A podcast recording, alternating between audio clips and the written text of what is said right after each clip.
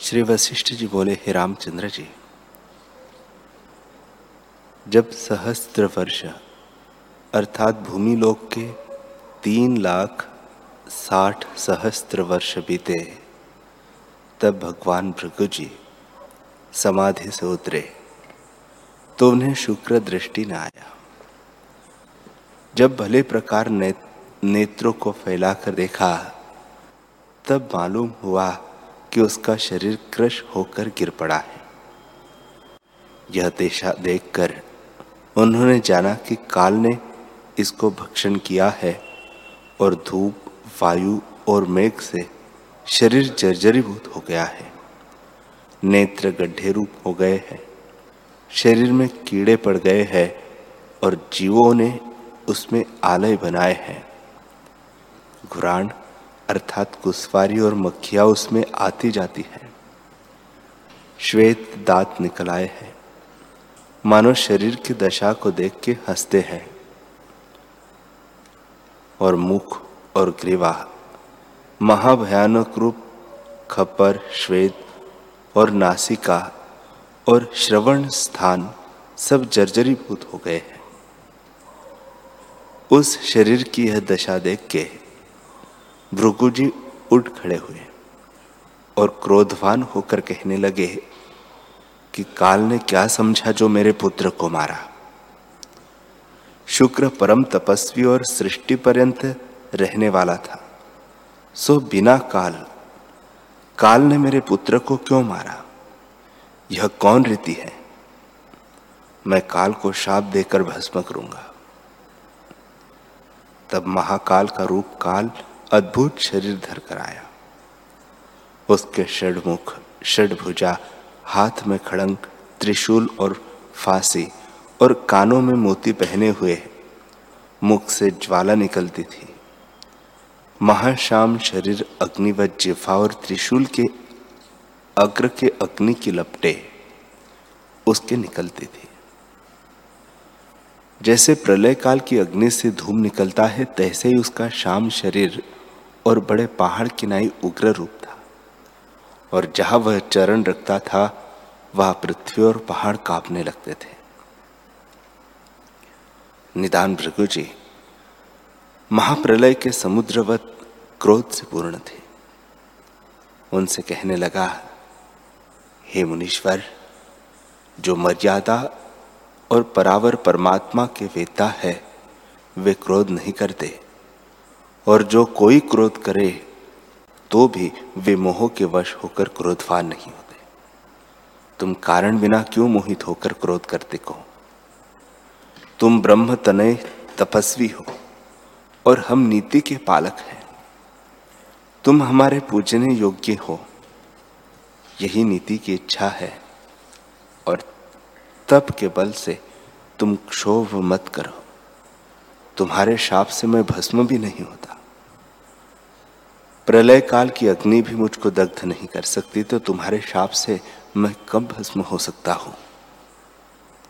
हे मुनीश्वर, मैं तो अनेक ब्रह्मांड भक्षण कर गया हूँ, और कई कोटि ब्रह्मा, विष्णु और रुद्र मैंने ग्रास लिए हैं। तुम्हारा शाप मुझको क्या कर सकता है?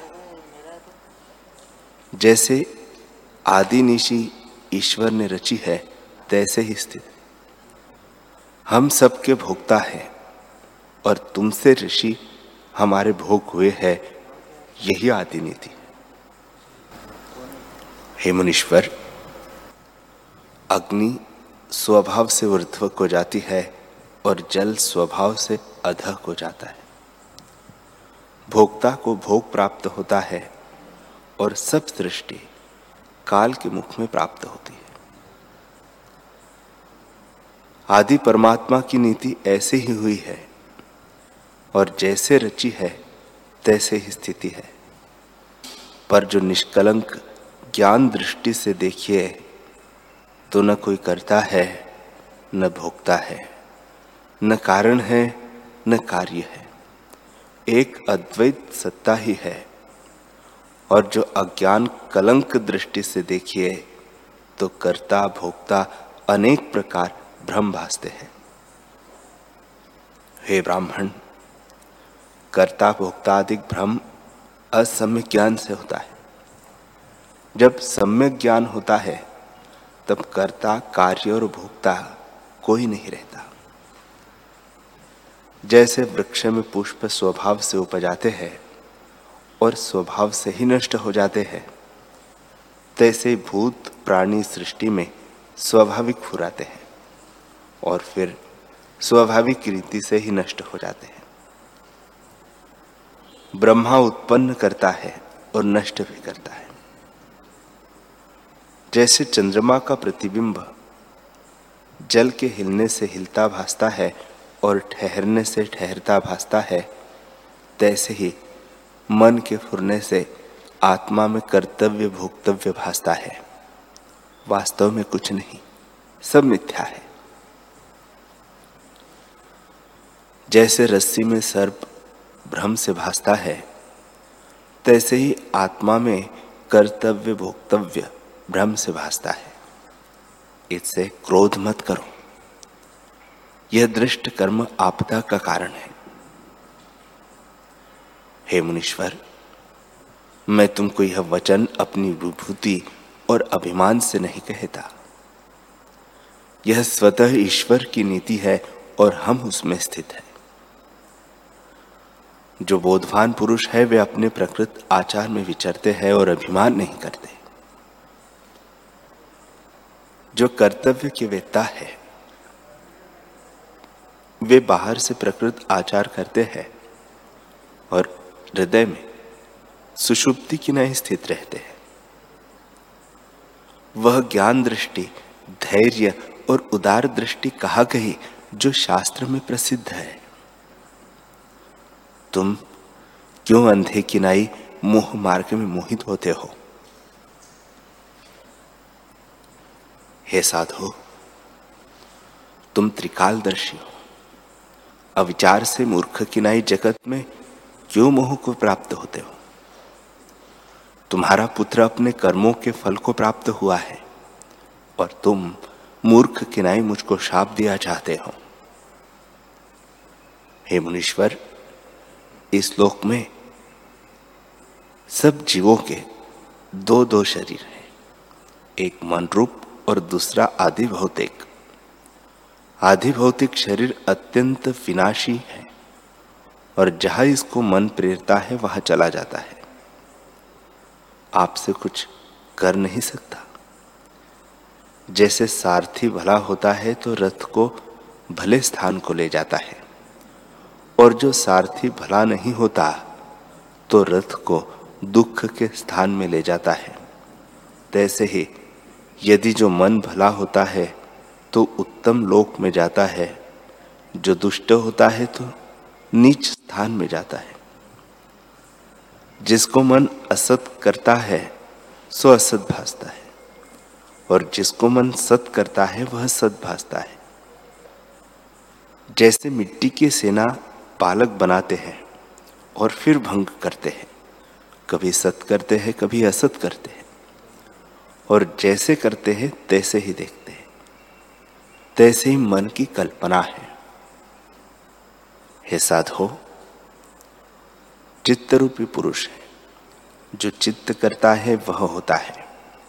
और जो चित्त नहीं करता, वह नहीं होता। यह जो फुरना है, कि यह देह है।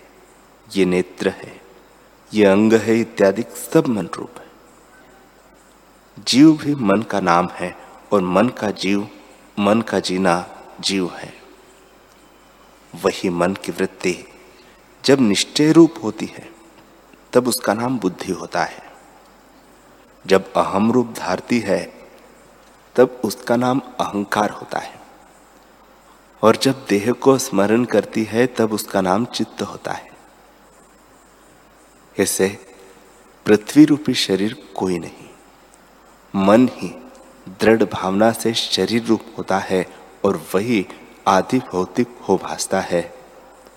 और जब शरीर की भावना को त्यागता है, तब चित्त परम पद को प्राप्त होता है। जो कुछ जगत है, वह मन के फुरने में स्थित है। जैसा मन फुरता है, तैसा ही रूप हो भासता है।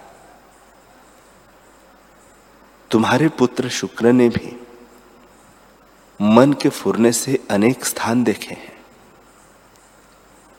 जब तुम समाधि में स्थित थे, तब वह विश्वाची अप्सरा के पीछे मन से चला गया और स्वर्ग में जा पहुँचा।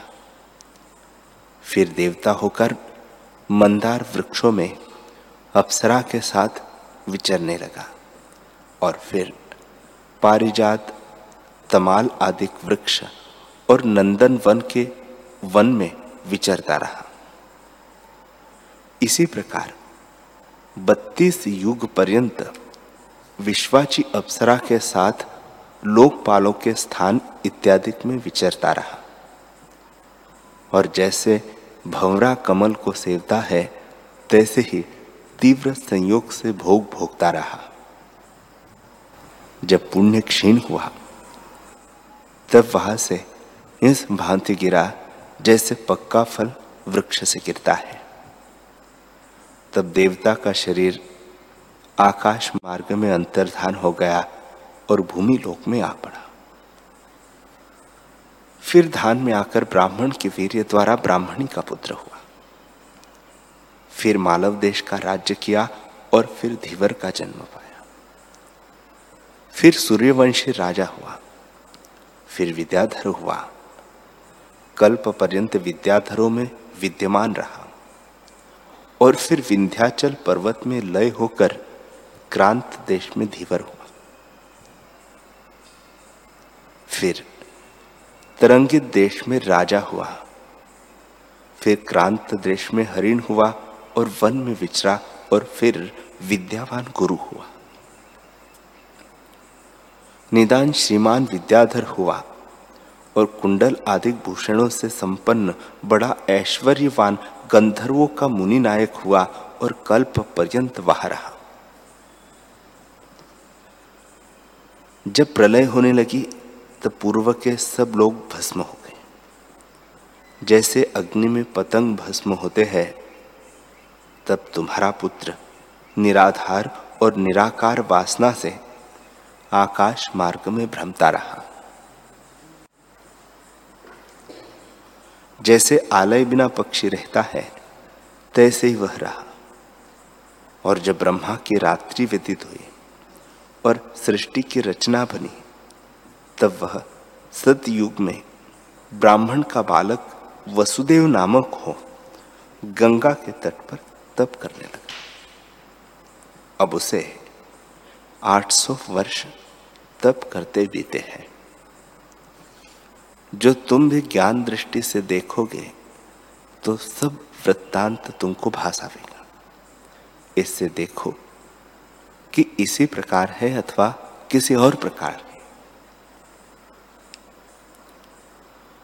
काल बोले, हे मुनीश्वर,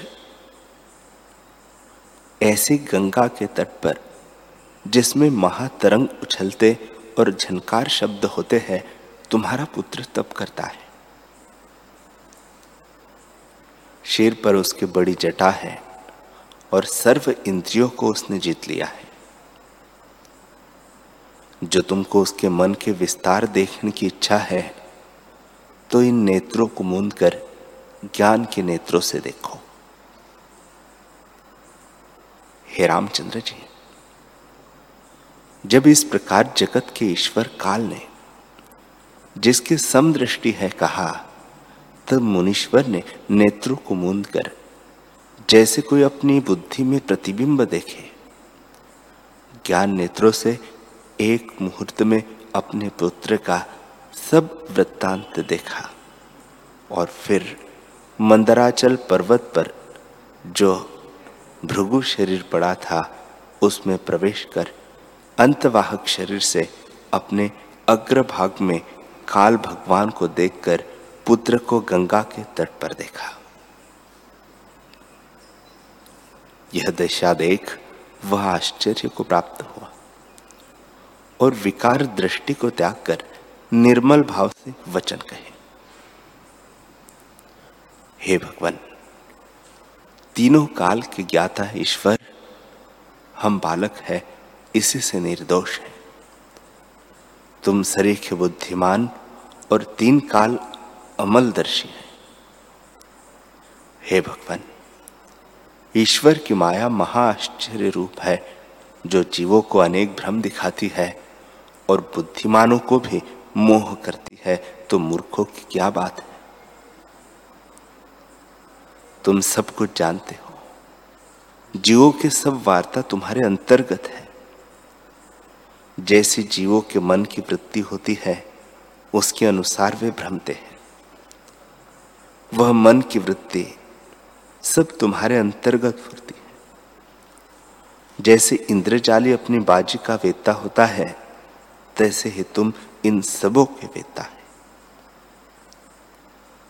हे भगवान, मैंने भ्रम को प्राप्त होकर क्रोध इस कारण से किया कि मेरे पुत्र की मृत्यु न थी, वह चिरंजीवी था और उसको मैं मृतक हुआ देख के भ्रम को प्राप्त हुआ। हमारा क्रोध आपदा का कारण नहीं था, क्योंकि जब मैंने पुत्र का शरीर निर्जीव देखा, तब कहा कि अकारण मृतक हुआ, इस कारण क्रोध हुआ। क्रोध भी नीति रूप है, अर्थात जो क्रोध का स्थान हो, वह क्रोध चाहिए। मैंने विचार के क्रोध नहीं किया।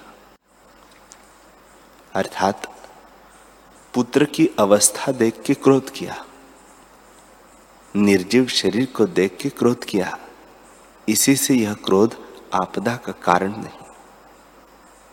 अयुक्ति कारण से जो क्रोध होता है, वह आपदा का कारण है, और युक्ति से जो क्रोध है वह संपदा का कारण है। यह कर्तव्य संसार की सत्ता में स्थित है। यह नीति है कि जब तक जीव है, तब तक जगत भ्रम है। जैसे जब तक अग्नि है, तब तक उष्णता है। जो कर्तव्य है, वह करना है, और जो त्यागने योग्य है, वह त्यागना है। यह नीति जगत में स्थित है। जो ह्योपादेय नहीं जानता, उसको त्यागना योग्य है। इससे मैंने पुत्र की अकाल मृत्यु देख के क्रोध किया था। परंतु विचार करके जब तुमने स्मरण कराया, तब मैंने विचार करके देखा कि मेरा पुत्र अनेक भ्रम पाकर अब गंगा के तट पर तप करता है। हे भगवान, तुमने तो कहा कि सब जीवों के दो दो शरीर हैं। एक मनोमय और दूसरा आधि भौतिक पर मैं तो यह मानता हूँ कि केवल मन ही एक शरीर है, दूसरा कोई नहीं। मन ही का किया सफल होता है, शरीर का नहीं होता।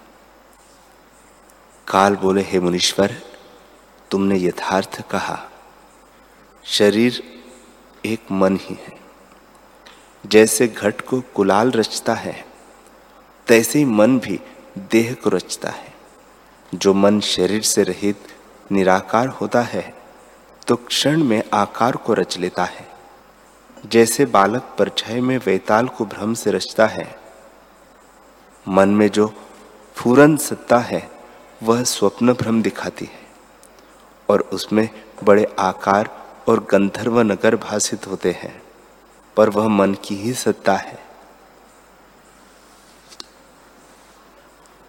स्थूल दृष्टि से जीवों के दो शरीर भासते हैं। बोधवान को तीनों जगत मन रूप भासते हैं और सब मन से रचे हैं। जैसे असम्यक दृष्टि से दो चंद्रमा भासते हैं, तैसे ही सम्यक दृष्टि को एक चंद्रमा व सब शांत रूप आत्मा ही भासता है और भेद भावना से घट पट आदि अनेक पदार्थ भासते हैं कि मैं दुर्बल हूँ व मोटा हूँ, सुखी हूँ व दुखी हूँ। यह जगत है, यह काल है, इत्यादि जो संसार वासना मात्र है। जब मन शरीर की वासना को त्याग कर परमार्थ की ओर आता है, तब भ्रम को नहीं प्राप्त होता। हे मुनीश्वर समुद्र से तरंग उठकर ऊर्ध्व को जाता है। तो वह जाने कि मैं तरंग होता हूँ तो मूर्ख है। यही अज्ञान दृष्टि है। ऊर्ध्व को जावेगा तब जानेगा मैं ऊर्ध्व को गया हूँ। नीचे जावेगा तब जानेगा कि मैं पाताल को गया हूँ। यह कल्पना ही अज्ञान है। वास्तव नहीं। वास्तव दृष्टि यह है कि जो अध हो अथवा ऊर्ध्व हो, परंतु आपको जल रूप जाने। तैसे ही जो पुरुष परिच्छेद देहादिक में अहम प्रतीत करता है, सो अनेक भ्रम देखता है। सम्यक दर्शी सब आत्मरूप जानता है। सर्वजीव आत्मरूप समुद्र के तरंग है। अज्ञान से भिन्न है और ज्ञान से वही रूप है। आत्मा रूपी समुद्र, सम, स्वच्छ, शुद्ध आदि रूप, शीतल, अविनाशी और विस्तृत अपनी महिमा में स्थित है और सदा आनंद रूप जैसे कोई जल में स्थित हो और तट पर पहाड़ में अग्नि लगी हो तो उस अग्नि का प्रतिबिंब जल में देख वह कहे कि मैं दग्ध होता हूँ। जैसे भ्रम से उसको ज्वलनता भासती है, तैसे ही जीव को आभास रूप जगत दुखदायक भासता है। जैसे तट के वृक्ष, पर्वत आदि पदार्थ जल में नाना प्रकार प्रतिबिंबित भासते हैं, तैसे ही आभास रूप जगत को जीव नाना रूप मानते हैं। जैसे एक समुद्र में नाना तरंग भासते हैं, तैसे ही आत्मा में अनेक आकार जगत भासता है। वास्तव में द्वैत कुछ नहीं, सर्वशक्ति रूप ब्रह्म सत्ता ही है। उसी से विचित्र रूप चंचल भासता है, पर वह एक रूप अपने आप में स्थित है। ब्रह्म में जगत फुरता है और उसी में लीन होता है। जैसे समुद्र में तरंग उपजते हैं और फिर उसी में लीन होते हैं। कुछ भेद नहीं। पूर्ण में पूर्ण ही स्थित है। जैसे जल से तरंग और ईश्वर से जगत और पत्र, डाल, फूल, फल, वृक्ष रूप है। तैसे ही सब जगत आत्म रूप है और वह आत्मा अनेक शक्ति रूप है। जैसे एक पुरुष अनेक कर्म का कर्ता होता है। और जैसा कर्म करता है, तैसे ही संग को पाता है। अर्थात पाठ करके से, पाठ करने से पाठक और पाक करने से पाचक और जाप करने से जापक आदि अनेक नाम धारता है।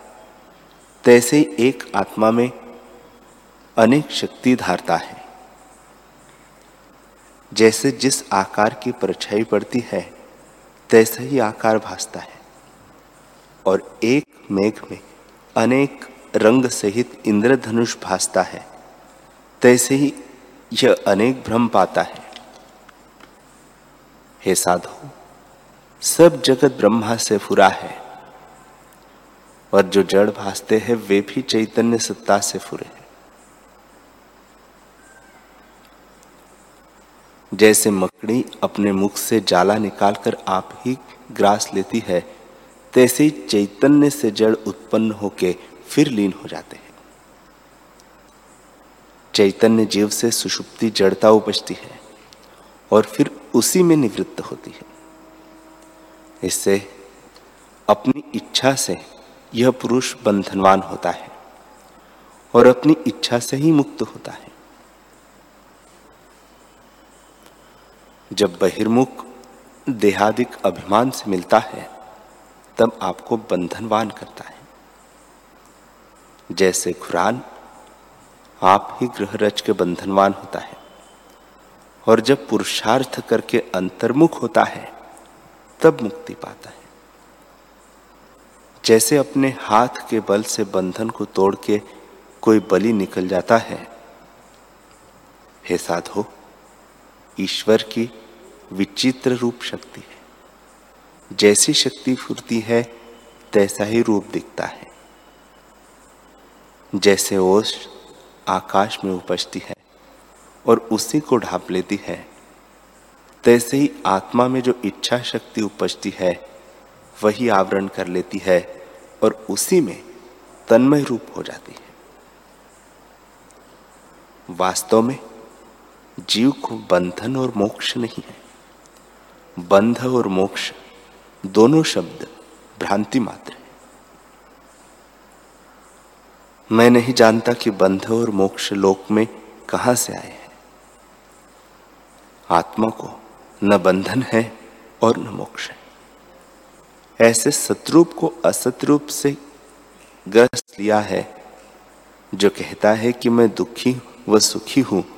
दुबला हूँ, व मोटा हूँ, इत्यादि।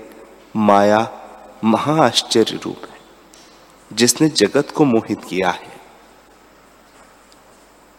हे मुनीश्वर, जब चित्त संवित कलना रूप होता है, अर्थात दृश्य से मिलके स्फूर्ति रूप होता है, तब कुसवार की नाई आप ही आपको बंधन करता है। और जब दृश्य से रहित अंतर्मुख होता है तब शुद्ध मोक्ष रूप भासता है। बंध और मुक्ति दोनों मन की शक्ति है। जैसा मन फुरता है तैसे तैसा रूप भासता है। अनेक शक्ति आत्मा से अनन्य रूप सब आत्मा से उपजता है और आत्मा में ही स्थित है। जैसे समुद्र में तरंग उपजते हैं और उसी में स्थित होकर लीन हो जाते हैं। और चंद्रमा से किरणें उदय होकर भिन्न भासती है, पर फिर उसी में लीन होती है, तैसे ही जीव उपज कर लीन हो जाते हैं। परमात्म रूपी महासमुद्र है, चेतनता रूपी उसमें जल है जिससे जीव रूपी अनेक तरंग उपजते हैं और उसी में स्थित होकर फिर लीन हो जाते हैं।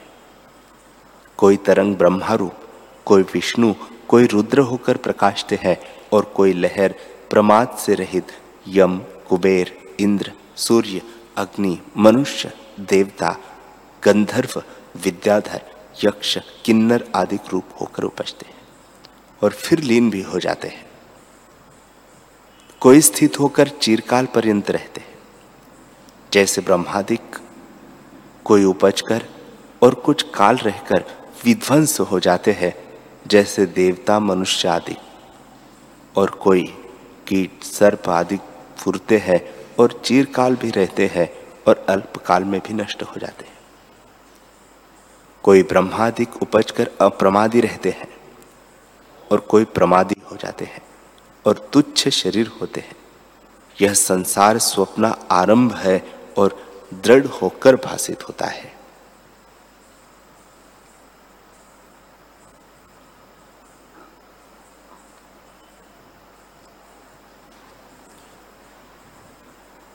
हरि